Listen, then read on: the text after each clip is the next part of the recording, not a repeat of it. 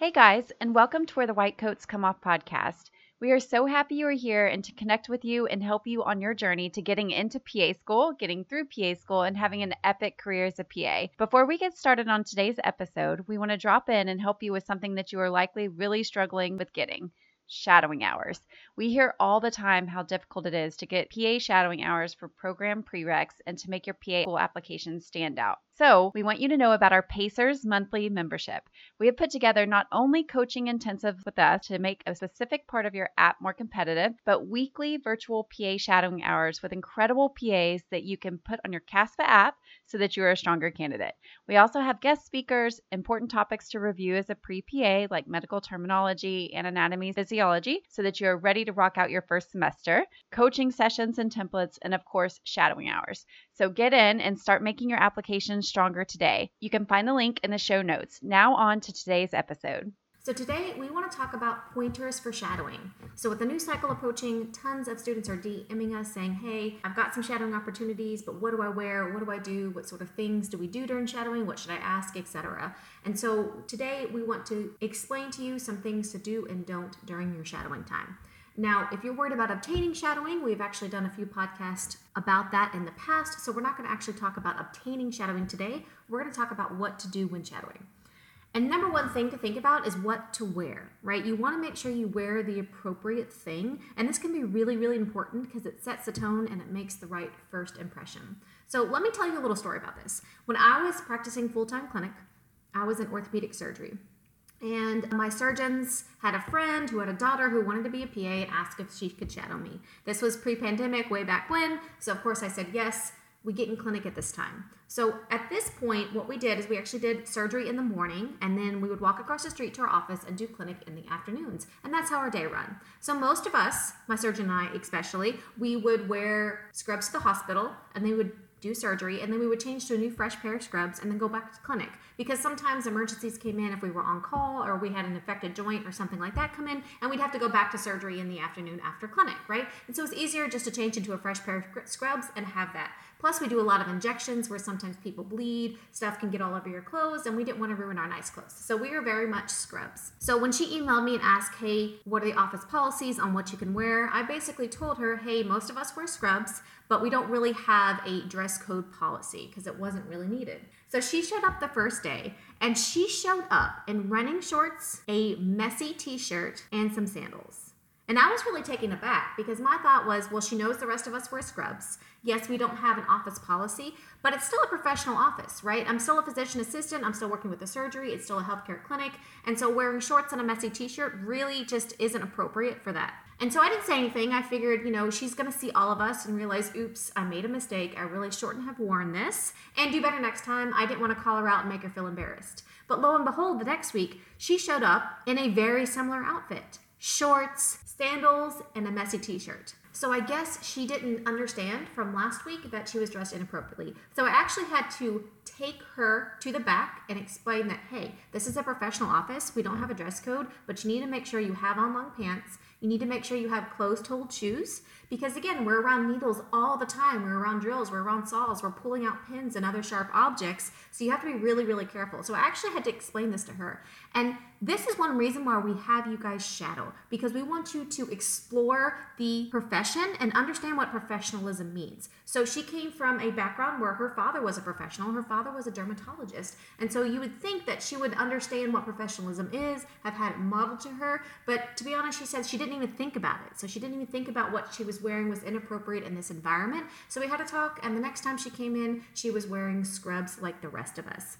So if you're unsure what to wear, again, be more professional than you think you need to be. So maybe you're unsure, hey, can I wear scrubs or can I wear business casual? Then go ahead and wear business casual the first time. That way you don't get it wrong. Because again, it doesn't make a great first impression if you walk into the cardiologist office and they're all in suits and ties and you're in your scrubs, right? Or if someone says, hey, we don't really have a dress code, that still doesn't mean that you can wear open toed shoes, right? We're in the hospital, we're around germs, we're around needles. That doesn't mean that you can wear messy or old or smelly clothing, right? You need to look neat, you need to look professional because again, this is a profession that you want to join. And so you are shadowing a PA or shadowing an MD or DO, and they're going to be talking to you, listening to you, and this might be someone you want to write a letter of recommendation. So you want to start off on the right foot and you want to be really professional. Another thing that we kind of touched on is footwear. So it's really important about your footwear. So when I was wearing scrubs, I would almost always wear tennis shoes because we're in the OR for a long, long time, right? We're on our feet for hours at a time and we have to walk a lot. So we have to walk in the hospital, we have to run on our patients, we have to go down to the ER, have to walk across the street to go to my clinic.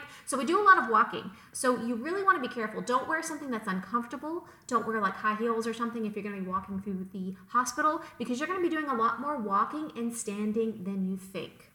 So I'll tell you another story of this. And so we've had lots of students shadow us over the year, but I remember there's this one student where every time I went in the room, she would sit down because her feet were tired. And she would sit down, and it's just the dynamic between her sitting down when the patient was talking, it just really, really didn't work. It really made it uncomfortable in the office just because of the way she would always sit down right next to the patient, etc. And it was actually my nurse that really got annoyed at this. To be honest, I didn't notice it at first, but my nurse was like, listen, she can't sit down. That's out of disrespect. I stand up and I shake the patient's hand, I talk to them, and then I get down to their level, but she sits down right away. So it was actually my nurse who called her out on this and said, Hey, like this isn't appropriate behavior. Everybody else is standing and shaking hands, and you're sitting down in the corner, so this needs to change. So that really, really seemed to bother her. And so be aware too about everybody else around you that even if your PA or physician don't say something because they don't notice it, etc please be aware that there's nurses, there's medical assistants, there's other people in the office too. So if they ask you to do something politely, then just go ahead and do it. So she did ask the student to at least stay standing until we're done with introductions,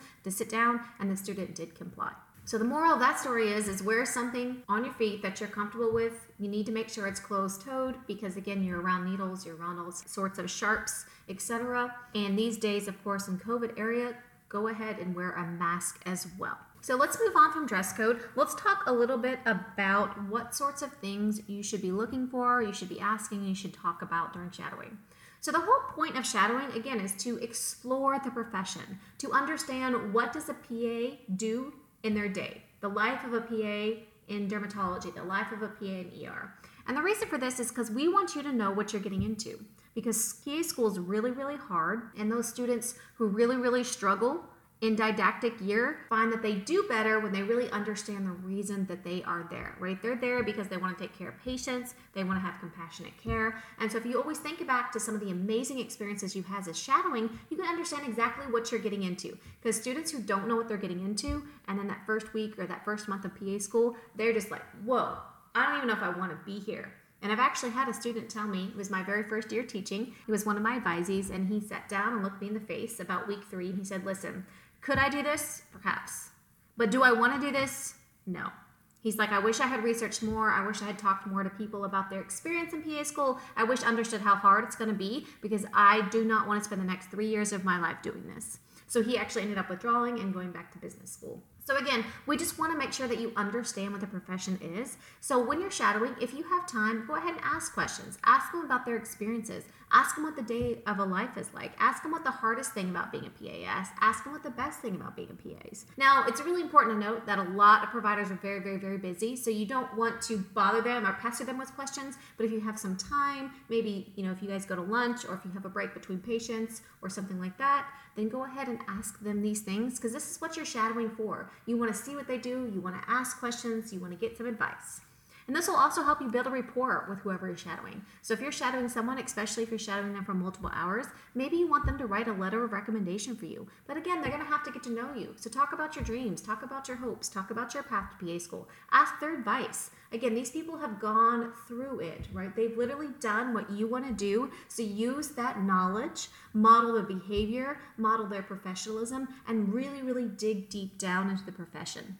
So there's one other thing I want to talk about while shadowing, and this is actually really, really important. So you might be working in the clinic or you might be working in the hospital, but I always have some kind of snack or something with me, right?